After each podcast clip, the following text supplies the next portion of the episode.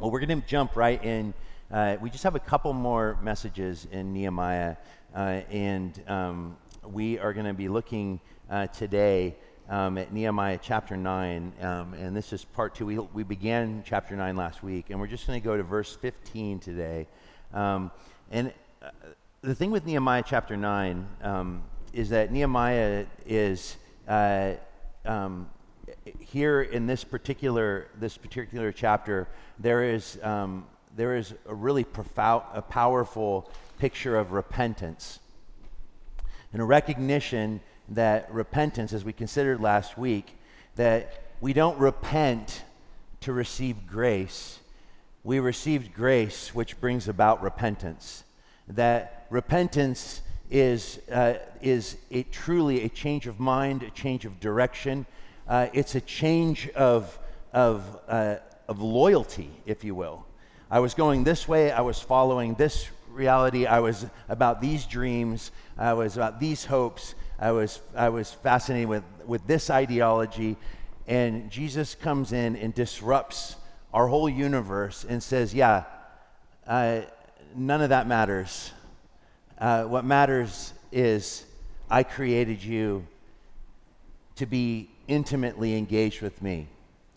I created you to worship me. And here's the thing about worship and repentance, uh, and it was just so beautiful. Just those two songs, there was just such a, a sense of reverence and, and um, a sense of God's presence uh, that I think is uh, the thing that we're, we're, we're after at Door of Hope is we want we don't want to just come and learn things. I don't want you to just come and learn things. I want you to come to be a witness to the living Christ, and I want you to experience His presence, and I want you to be inviting people that desperately need to know that they are loved, to desperately need to know that there is actually a foundation um, in this uh, world that feels so absolutely unstable in every arena, that there's actually a, a solid a solid ground that one can build their, their life on. And what we want to present at Door of Hope is not mansions, pretty mansions built on sand. I would much rather us be a church that, uh, that has the messiness of mixture. We wear our brokenness on our sleeves. We recognize that the only difference between us and someone that has not yet come to saving faith in Jesus is that we're both broken people. We've just said yes to the only one that can help anybody. And that's why, as Christians, the humility that is necessary for us to understand that the only thing that makes a saint a saint is you are just a sinner that cried out mercy. I give. Lord, I'm done fighting you. I don't want to fight you anymore. Um, I want to surrender to you. And what I see in Nehemiah, what is so powerful about this awakening, this revival, is God's goodness has brought these people to a place of repentance. They have awakened to the beauty and the goodness of God in spite of their mixture, in spite of their rebellion, in spite of their, their parents' and their grandparents' rebellion, that God has stayed true to his covenantal promises, that he's brought them back to the promised land. Um, and, and though it, it, they don't possess the land in the way that they once did, God has truly been faithful and he's shown up. And his presence is what's bringing them to their knees. It's not a preacher beating them over the head with how bad they are. It's actually the kindness of God that has led them to repentance, which is what it says in Romans 2. Um, and so, what I want to focus in on today is the first part of the prayer that they pray um, as a people repentant. And what they focus in on is God's goodness. Before they get into their rebellion, they focus in on the nature and the character of God. And let me just start off by saying this about the character and the nature of God. Everything that God reveals about himself in Scripture directly corresponds to his relationship with humanity. Everything that God cho- cho- chooses to reveal about himself corresponds to his relationship with us. Uh, we being the image bearers of God. And though that image is marred, um, and though every arena of our existence has been infiltrated by this three letter word that people don't like to talk about anymore called sin, which is humanity's rebellion against God's rule and a rejection of his grace, um, which is what flows out of that rebellion and that rejection is all the little things that we do wrong, which is why repentance isn't saying, I'm sorry for this thing or that thing. Repentance is, Lord, I give you my whole self, the good parts and the bad parts. And I am yours, you save me. That's, the, that's one of my favorite lines in the Bible. I am yours, you save me. It comes from Psalm 119. And David sticks that right in the center of the prayer. I think it's like verse 92. I am yours, you save me.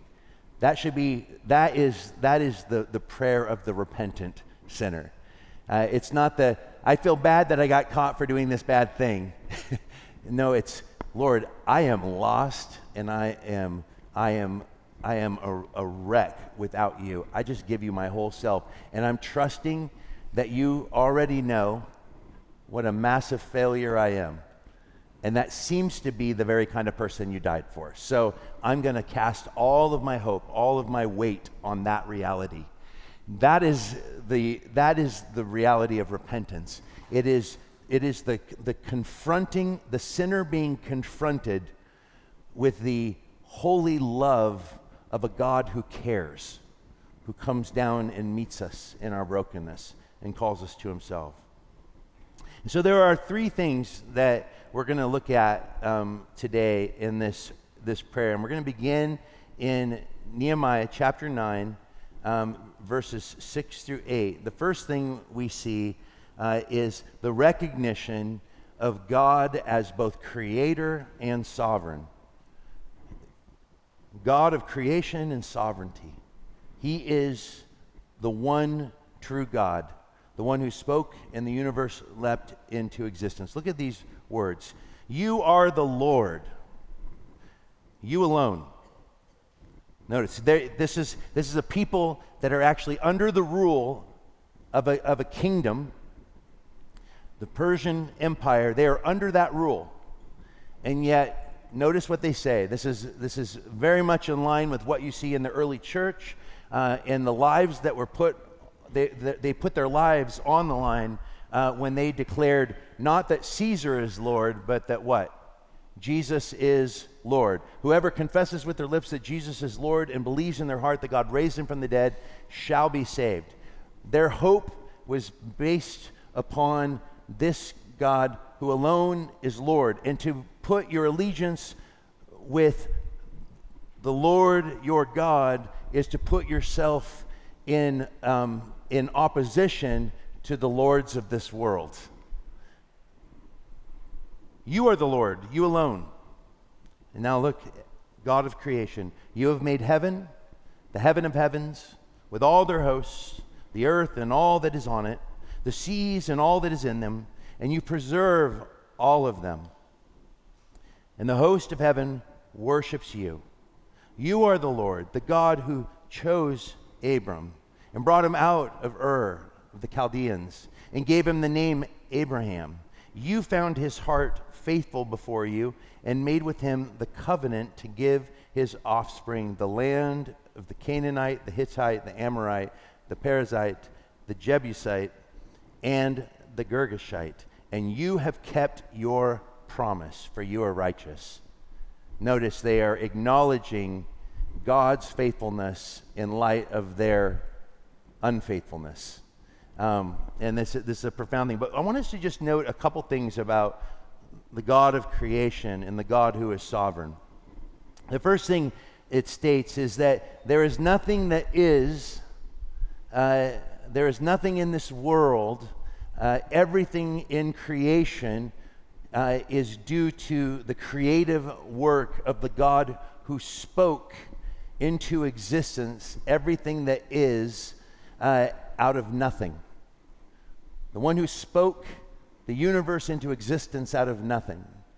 Now, I don't think we actually ponder this reality much. And, and as a guy who's become deeply obsessed over the last year with um, the mysterious uh, uh, discoveries of the 20th century, like quantum mechanics, uh, and ever since I read the book, When We Cease to Understand the World, uh, which is my favorite novel of last year, Next to the Passenger by Cormac McCarthy.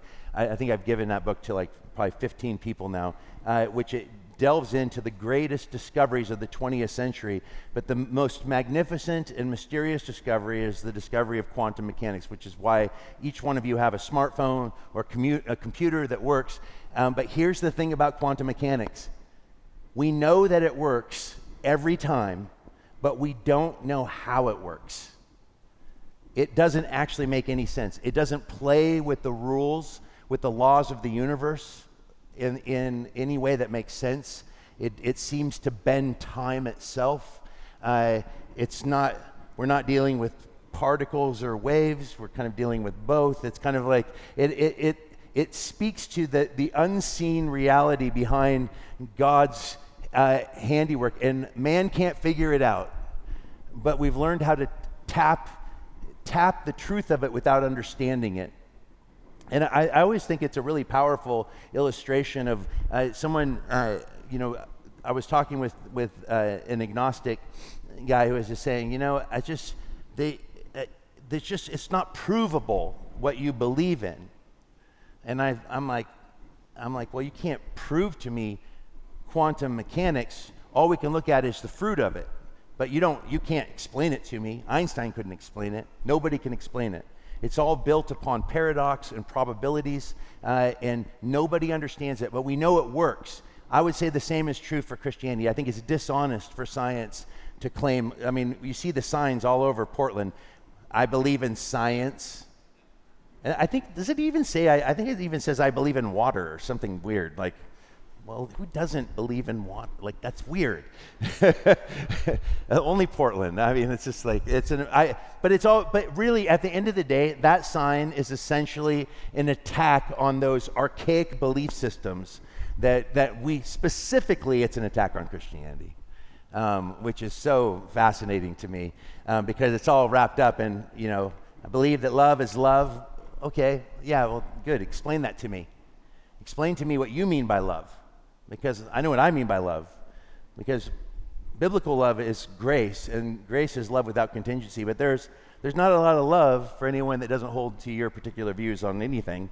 Uh, so what, what's going on here? But th- I love that. I believe in science as opposed to in a God I can't prove. There's so much in science that you can't prove, but we experience the effects of it. This is the same for the gospel for you and I. The Creator God. I what I love is that the Creator God is at it's not surprising to me that human intelligence has come up against a wall when it comes to understanding creation at, at its most fundamental level. That all of a sudden you enter into what is truly a mysterious void, a secrecy that I think is wrapped up um, in the secret decrees of God. And, and I think like we can we can maybe come up with, with different ideas and there's evidences of how things, how things change in the universe and all that, all of that. But, but at the back of all of it, you are always going to run up against this great wall. And the wall, I would argue, is the God of the universe who spoke. That's what I see. When I actually look at the science, and that's what that book actually, um, when we cease to understand the world, the author is not a believer, from what I can tell. And yet, what he seems to be um, hinting at is that these great thinkers of the 20th century, what they came up against and what they, as they were pushing the, um, the furthest reaches of discovery on how the world is made and all of these things, they're trying to understand the universe that we live in. What they come up against is God and often it would unhinge them psychologically. They would have these guys that won Nobel Prizes. And also, every time a human taps some kind of power, um, some, something in creation where we figure it out, it unleashes some kind of destructive force at the same time because this is the outcome of the, of the, of the fall in, in human existence is that we're always trying to recreate eden but every time we try to move the needle toward some sort of utopian future, it actually creates a dystopian reality. Uh, the guy who caused the population of the world to go from 1.5 billion to 6.5 billion in less than 100 years is the man who invented fertilizer. They, they call him the man who um, brought bread out of the air uh, because fertilizer before that was made from bones and from, from droppings, you know. It's like there, there, was, there wasn't enough fertilizer. So he creates fertilizer. But he was also the man who is the father of chemical warfare and unleashed gas on the, on the Belgian uh, uh, war front during World War I that killed 10,000 soldiers. Uh, and his wife was so horrified, who was also a PhD in chemistry, that her husband would utilize a technology that was meant to bring life to actually bring death and destruction that she took his revolver out of his holster and shot herself in the chest and died in their 13 year old's arms, only to find out that he won the Nobel Prize for his fertilizer. And guess what the Nazis used in the gas chambers? The fertilizer. And he was a German Jew, and he was a general in the First World War, and yet his whole family was completely wiped out by the Nazis with his own technology that he discovered. This is a picture of human beings trying to be God, play God. What I love about this prayer is this is an acknowledgement that God alone is the creator of all things, and only He can create in such a way that He can say, It is good. And when God spoke the universe into existence, what we see again and again is He says, It's good, it's good, it's good, it's very good. And when God says something is good, He's saying essentially, It is what I intended it to be. It's what I intended it to be.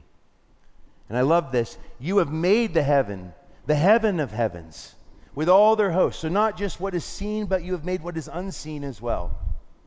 And we believe as Christians that there is a seen world and there is an unseen world, and that heaven and earth are intersecting, and there is a presence of the God who is spirit dwelling with us. We believe that God is the creator of the entire spiritual world as well as, well as the material world. But uh, it goes on to say something else about him as creator, and it begins to point us toward his sovereignty. It begins with his sovereignty by declaring that he's Lord.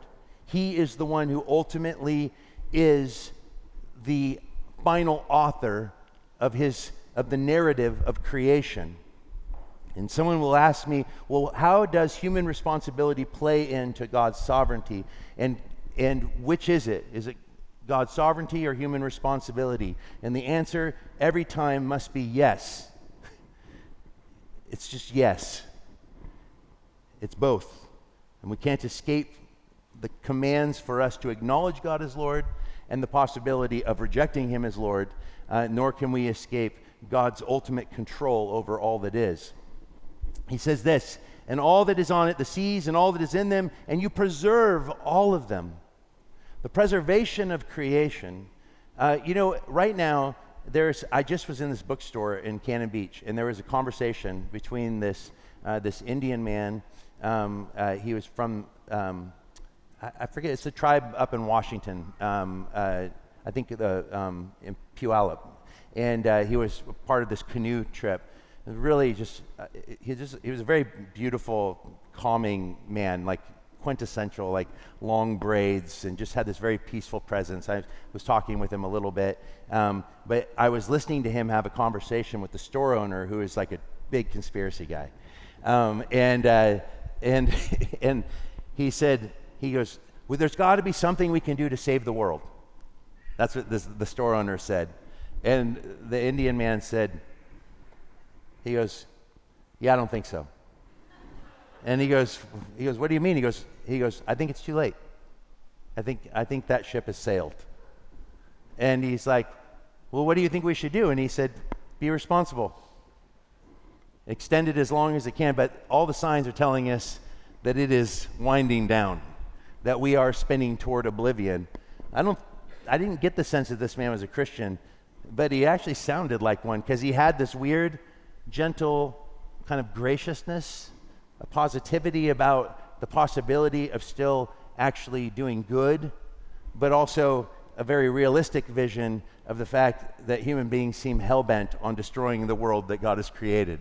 Uh, and this guy's like, So you're really telling me there's no hope? You think? And he's like, yeah, I don't, th- I don't think we can. I don't think we're gonna we're gonna fix fix it.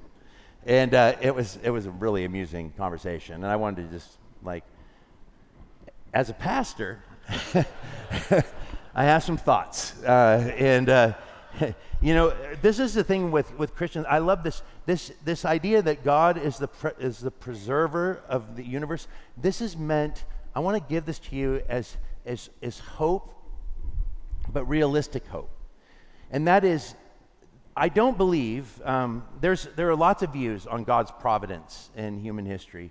Uh, there's a particular view that is, I think, extreme and creates a determinism that is unhealthy. And anyone that I've ever met that really holds tenaciously to it, um, it, it, it, just it's just very it's very bleak, and it's called meticulous providence, which is that there is nothing that happens that God hasn't ordained. Um, the problem is is when they state that, my immediate reaction was like, well, if that is true, then God is responsible for sin. And they're like, well, no, you can't do that. I'm going to appeal to mystery there because um, he can't be responsible for sin. But you're saying that there is nothing that anyone does, even the reprobate, the sinner, the, the, the one who is not fortunate enough to be chosen, which this only comes from those that declare themselves to be chosen, by the way. I've never heard an unchosen person um, uh, make this argument, uh, which kind of one-sided. Let's just, uh, and it's and it and and the chosen always also seem to be a very very small contingency of the world's population, um, because God, uh, uh, in their mind, has created the majority of humanity for the purpose of demonstrating His glory through His wrath. And I'm like, man, I don't know. I'm, I'm going to go with, with, uh, with Wesley on that one. Your God might be my devil. Um, and, and that meticulous providence is that, and, and, and here's the thing then, I, will say, okay, so you're telling me that when you do something stupid, when you, when you have the thoughts you shouldn't have, when you look at the things you shouldn't do, when you're, when you're lazy, when, you, when you're proud, when you're elevated, when you think you're chosen and no one else is, hey, like, so you're telling me that God's responsible for that even? Because you're tell, if I follow your, your train of thought, your logic, you're, you're saying that God's, God's preservation of existence is actually his control of existence, every single element of it. And, and the answer, is like, yeah, that's basically what I'm saying. Uh, I, not many people hold to that view, but there are those that hold to that. Um, and, and I think it's a deeply problematic view that does a tremendous amount of damage to the character of God and creates excuse for sin, uh, which I find, and it removes any necessity of evangelism. Uh, all of those things which I think go uh, directly against the commands of God. Uh, I also think that if Jesus sets us free, if there is any freedom for the Christian, we actually have to be somewhat, let, let, me just say, I'm reformed in a very Luther sense. Uh, man is not free to reach God in his own effort. Uh, but I'm not so interested in what happens uh, horizontally. Uh, I'm, t- I'm interested in that vertical reality. Unless God intervene into the human, the human dilemma, there is no hope for any of us. But if Jesus sets us free, though it is freedom that is limited, it is still limited freedom. And wherever there is freedom, even if it's limited, there is the possibility of making a mess of that freedom. And that is evidenced every day. I mean, I'm just pragmatic about it. I see the ways that people misuse their freedom as Christians. And in fact is is if it wasn't possible, Paul would not spend so much time and Peter saying, "For freedom's sake, you have been set free. Therefore, do not use your freedom to serve the flesh." Well, if everything is just programmed, uh, that verse is completely unnecessary. Actually, the Bible is unnecessary if everything's just programmed and we're automata. Uh, that's, that's a problem.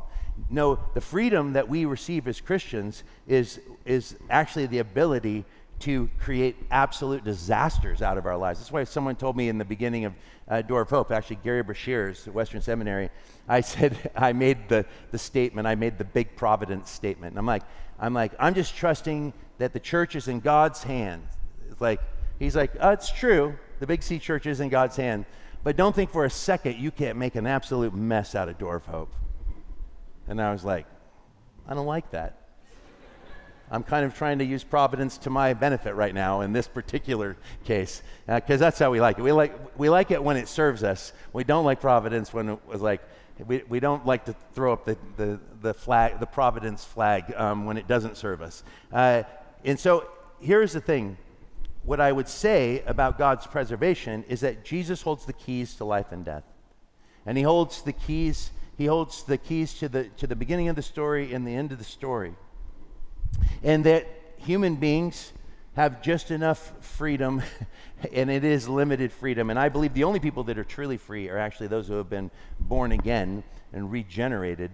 And that's why I think that so many Christians actually live defeated lives, is because they don't understand that that freedom is, a, is the daily ability to again and again surrender to the Lordship of Christ.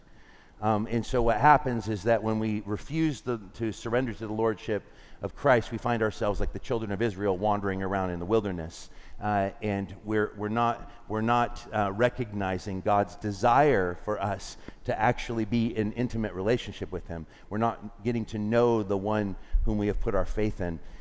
Here's what I do love about this passage, though, is whatever freedom we do have, God ultimately has the ability to take things that He did not plan nor cause and weave it into his redemptive purposes. And nothing will override his story. Nothing.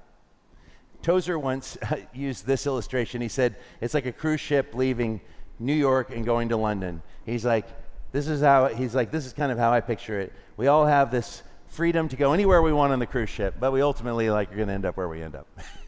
it's like, and that's, that, that, that, even that's a little bleaker than I'm comfortable with. What I like actually is the illustration of Tolkien in the Silmarillion, um, in the creation st- narrative, is when the, the creator God of Middle Earth begins to sing creation into existence. There are these other angelic beings uh, that are kind of like lesser beings, uh, but powerful, that he sings through. And they, they are they're partnering with him. They're taking his song and they're singing into existence middle earth. But one of the one of these angelic beings takes notice of himself and all of a sudden a dissonant note enters into the cre- into the creation song and it threatens middle earth. It actually begins to bring um, chaos and destruction into the creation. And then other of the beings notice that he notices himself, and they begin to look inward, and more dissonant notes go in until the, almost the entire creation collapses. And then the Creator God sings out an entirely new movement that incorporates the dissonant notes, overriding all of it and bringing about something even more beautiful. I think that is a very profound way of Tolkien working in, out in his mind what is still on some levels a mystery, which is how God has the ability to take the dissonant notes of life and weave it into his redemptive purposes. We can trust in our God. I don't care how dark the days are. I don't care how insane our world gets, where things seem to be going, uh, you know, politically or on a social level. All those things it matters in that we are called to be engaged with the world without succumbing to it. We can't hide from it, nor should we, nor should we um, become like it. But we are called to be witnesses in the midst of it. So we need to understand the world we live in. But I am not fearful of when I read the stats right now that currently Christianity is on the massive decline in America, and that the largest percentage, um, uh, the the the, the, the largest group in America right now are the nones, those that have zero religious affiliation. Um, that is fascinating to me. It's at 37% or something like that. It's the highest it's ever been in American history. Evangelicals held the highest number in the 70s. Um, in like 76, it was like 36%. Uh, and now it's those who have no religious affiliation whatsoever. And that can feel overwhelming and it can feel sad. It can feel like in the world it just keeps getting hotter and, you know, global warming and people abandoning their faith. And it's like, like, should we even believe any of this stuff? Because it doesn't seem like it's getting any better. Have we not read our Bibles, friends? Because I'm pretty sure that Jesus said that it was going to get worse before he came back. It's also why I have just as much of an issue with the idea that you can somehow make heaven on earth. We got to get it ready for Jesus. Like, you aren't getting this world ready for Jesus. Uh, you just need to be a witness to him and be a responsible citizen, but you're not going to save anything. I, I, this is where I agreed with my, with my Indian friend. Like, yeah, yeah, the, it might be, we might be a little late. We should be responsible because we are stewards of the creation that God, that God made, that we should actually care about things. But our primary goal is not to save the environment. Our primary goal is to bring the, the gospel of Jesus to a lost world. And Jesus said that hostility toward the faith would increase and it would hit a boiling point before he returned. He also said that many would leave the faith. And we're told in, in 2 Timothy in chapter 3 in the last days, the love of many will grow cold. And men, women will become lovers of themselves, proud, disobedient to parents. I guarantee you, 50 years ago, you would be hard pressed to see a child in a playground like you see all the time in Portland screaming at their parent how much they hate them and hitting them while the parent passively just receives it like they're the child's slave. You would not have seen that 50 years ago. The times are changing. And it's true that today we are closer to the return of Jesus than we've ever been before. So, you want to know when he's coming back? Because I figured out the date. That's my next slide. It's actually October 21st, 2000. No, can you imagine? You'd be like, all right, Josh has gone crazy. if, if I had a little graph and like pictures, like I had it all figured out, like, you know that scene in The Brilliant Mind with Russell Crowe where he, he, he, like they see his crazy. He has like all the strings attached. That's my slide. Like I figured it out. I walked through it with Darcy. She wouldn't listen to me because she didn't want to hear. Um, but I think I'm right. My cal- and ask Darcy. I am good at math. So good. The biggest embarrassment to her when we first uh, got together was that whenever I tried to figure out a tip, uh, I'd always go like this. Like it's just like two dollars. Like just two dollars. What are you counting? It's like at least count with your hand under the table. so, all of this to say is that this God is a God who is in control of his creation. And I also want to say that we have a responsibility today to surrender to his lordship.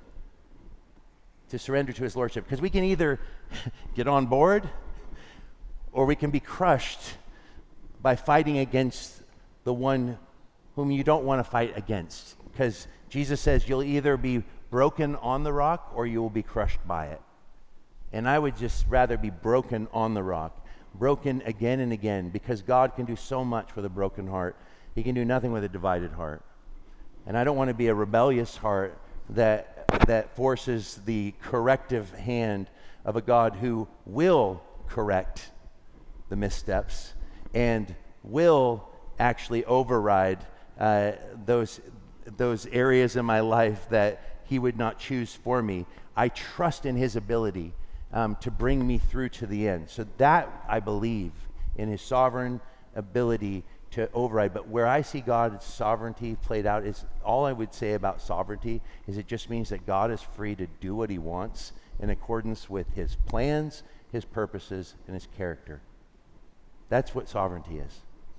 And how he chooses to fulfill his redemptive story is his business. But I do know that he has invited us to surrender to his story every day. And that responsibility lies with us as his children. Notice what it says here that he chose Abram and brought him. This is God's intervention into his rebellious world. Abram gives him a new name.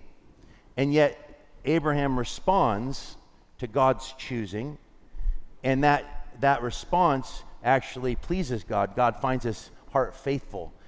Abraham went where God called him to go, not knowing where he was going. And so here you see once again the sovereignty of God, God's intervention. He chose Abraham. But why did he choose him? It wasn't, I chose you and rejected everyone else. I chose you so that I can use you as a conduit to be a blessing to others. I'm going to bless the world through your seed. That's the goal. That's always the goal. The logic of election is God's God's love is elective. He chooses to love sinners in their sin.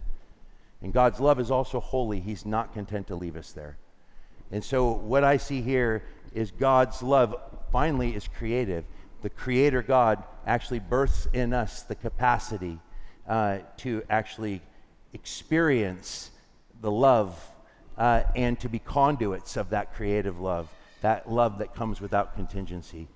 God is both creator and sovereign, and I am grateful for that. I can trust Him. I don't have to be afraid of what's happening in the world. I just have to be faithful to Him and to be a witness to Him. The God of salvation and power.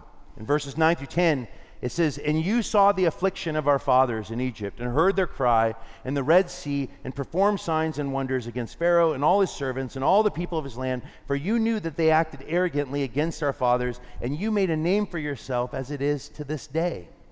And you divided the sea before them, so that they went through the midst of the sea on dry land, and you cast their pursuers into the depths as a stone into mighty waters.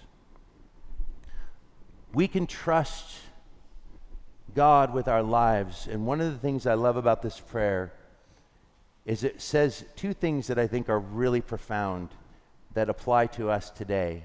God is the same yesterday and today and forever. And it says that He saw their affliction and He heard their cries. He saw their affliction and He heard their cries. And He actually intervened on their behalf and He fought their battle for them. And what that tells me is one supreme thing that each one of you need to hold on to in the depths of your heart because the days will go darker because that's what scripture declares they will but you need to know that no matter how dark the days that the darkness of the days does not stop the fact that God cares about you if the gospel means anything, it means that He cares about you. He knows exactly where you're at. He knows how you're hurting. He knows where you're weak. He knows, he knows the, the depths of your being. And, and this should also teach us that when we cry out to God, He is not deaf to our suffering. I don't need to know why I suffer. I don't need to know why I lose people I love. I don't need to know why, why I hurt. I just need to know that Jesus understands it and he has done something about it.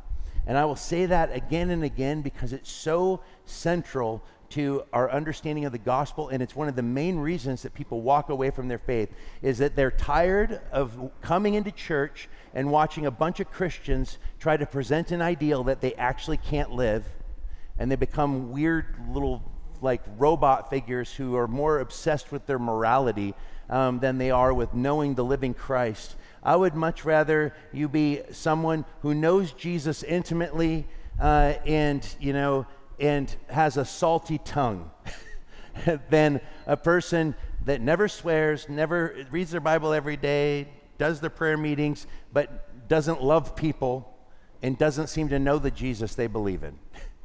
Uh, that's a problem to me. And so I would much rather us just be honest that we're far more messy and sinful than we like to admit, if we would just be honest enough to say that we can't even get out of bed without, without violating God's law, which is why we should be very grateful that Jesus is the end of the law.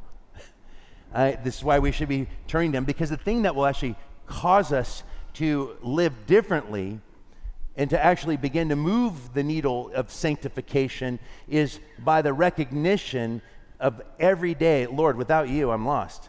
I'm, this is the AA meeting. I'm lost. I need you. You are the God who has seen my affliction, and my affliction is great, and my suffering is great, and my, my heart cries out to be right with you. And God, you care, and I'm just going to trust you that you don't want this or that part of me. You don't want this or that bad habit. You just want me. And so I just simply say to you, the God of my salvation and the God who is the source of all real power, for I'm not ashamed of the gospel of Christ, for it is the power of God to salvation for everyone who believes. I'm going to trust the good parts of me and the terrible parts of me. I'm putting it all in your hand. You do with me what you want. I am yours. You save me. In the words of Mary, one of the most beautiful prayers of faith, you've spoke it, now you do it, Lord. When he gave her the promise that through her she would bring the she would give birth to the Messiah and Mary's that teenage girl in all of her in all of her sweetness, the most blessed woman that's ever lived. You have to ask the question. This is one of the things that the, around suffering that's so mysterious. She's the most blessed woman, we're told, but she had to have asked the question throughout the entire life of, of, of Jesus Is this what it means to be blessed? is this what it means to be blessed? Which shows us that our economy is not the same as the kingdom of God and his economy.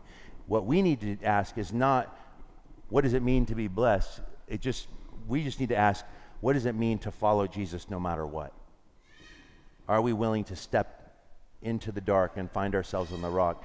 And the life of following Christ is costly and it's often painful and it's often uncomfortable. And the, the fact is, is that none of the disciples probably would have followed him if they, had, if, if they knew up front how their stories were going to end.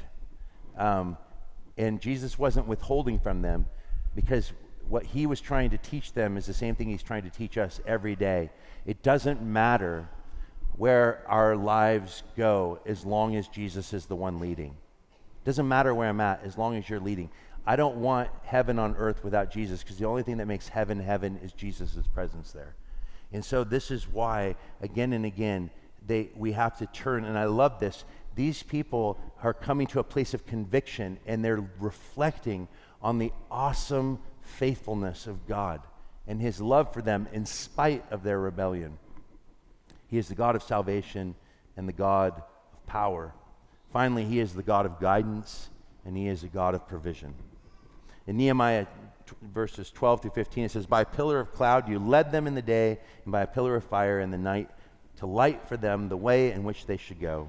You came down on Mount Sinai and spoke with them from heaven and gave them right rules and true laws, good statutes and commandments, and you made known to them your holy Sabbath and commanded them commandments and statutes and a law by Moses your servant. You gave them bread from heaven for their hunger and brought water for them out of the rock for their thirst, and you told them to go in to possess the land that you had sworn to give them. God is a God of guidance and provision. And it's not just guidance and where do I go in life. I love what they're reflecting on is God did guide them through the wilderness, um, but He guided them morally. He gave them a moral compass. You guys, nothing is needed today like the foundation of truth because truth has been turned so far upside down on its head um, that, I mean, our education system, it's insane everything is based upon feelings. Everything is based upon the subjective in our world and in our culture. And people feel lost and they feel terrified because they don't know what to trust because they've been so truth has been so deconstructed that it, that it's actually created a despair that is ever increasing in our society. Um, and what we need to reflect to people is that the truth is not is not a bunch of facts to memorize, but the truth is actually someone. That the world is, is constantly in ebb and flow, but Jesus is the one who's the same. He is the one who will guide. And remember what Jesus said? I love here that they're reflecting on God's manifest presence in Israel, but we have something even more full and complete because we live on the other side of Calvary. And on the other side of Calvary, Jesus said, It is good that I go to the Father, for if I go to the Father, I will send to you another helper, the Spirit of truth. And he will what? Guide you into all truth. And he will bring to remembrance all that I have said to you. Do you believe that God has illuminated your path? I think people get so obsessed with what's God's will for me personally. Um, I'm like, I, don't, I, I think we should worry about that a lot less. There's something, I know what his primary will is love him and love our neighbor. If we did those two things, everything else would fall into place. Everything. It's, it, it's that simple, and it's so simple that it, it, it, it seems, it, it seems complex. Because if you were to actually ask the question, does my life reflect this? A love of God, love of neighbor. It all of a sudden, you see, it's the complexities of the world around us that hides the simplicity of the gospel from plain sight.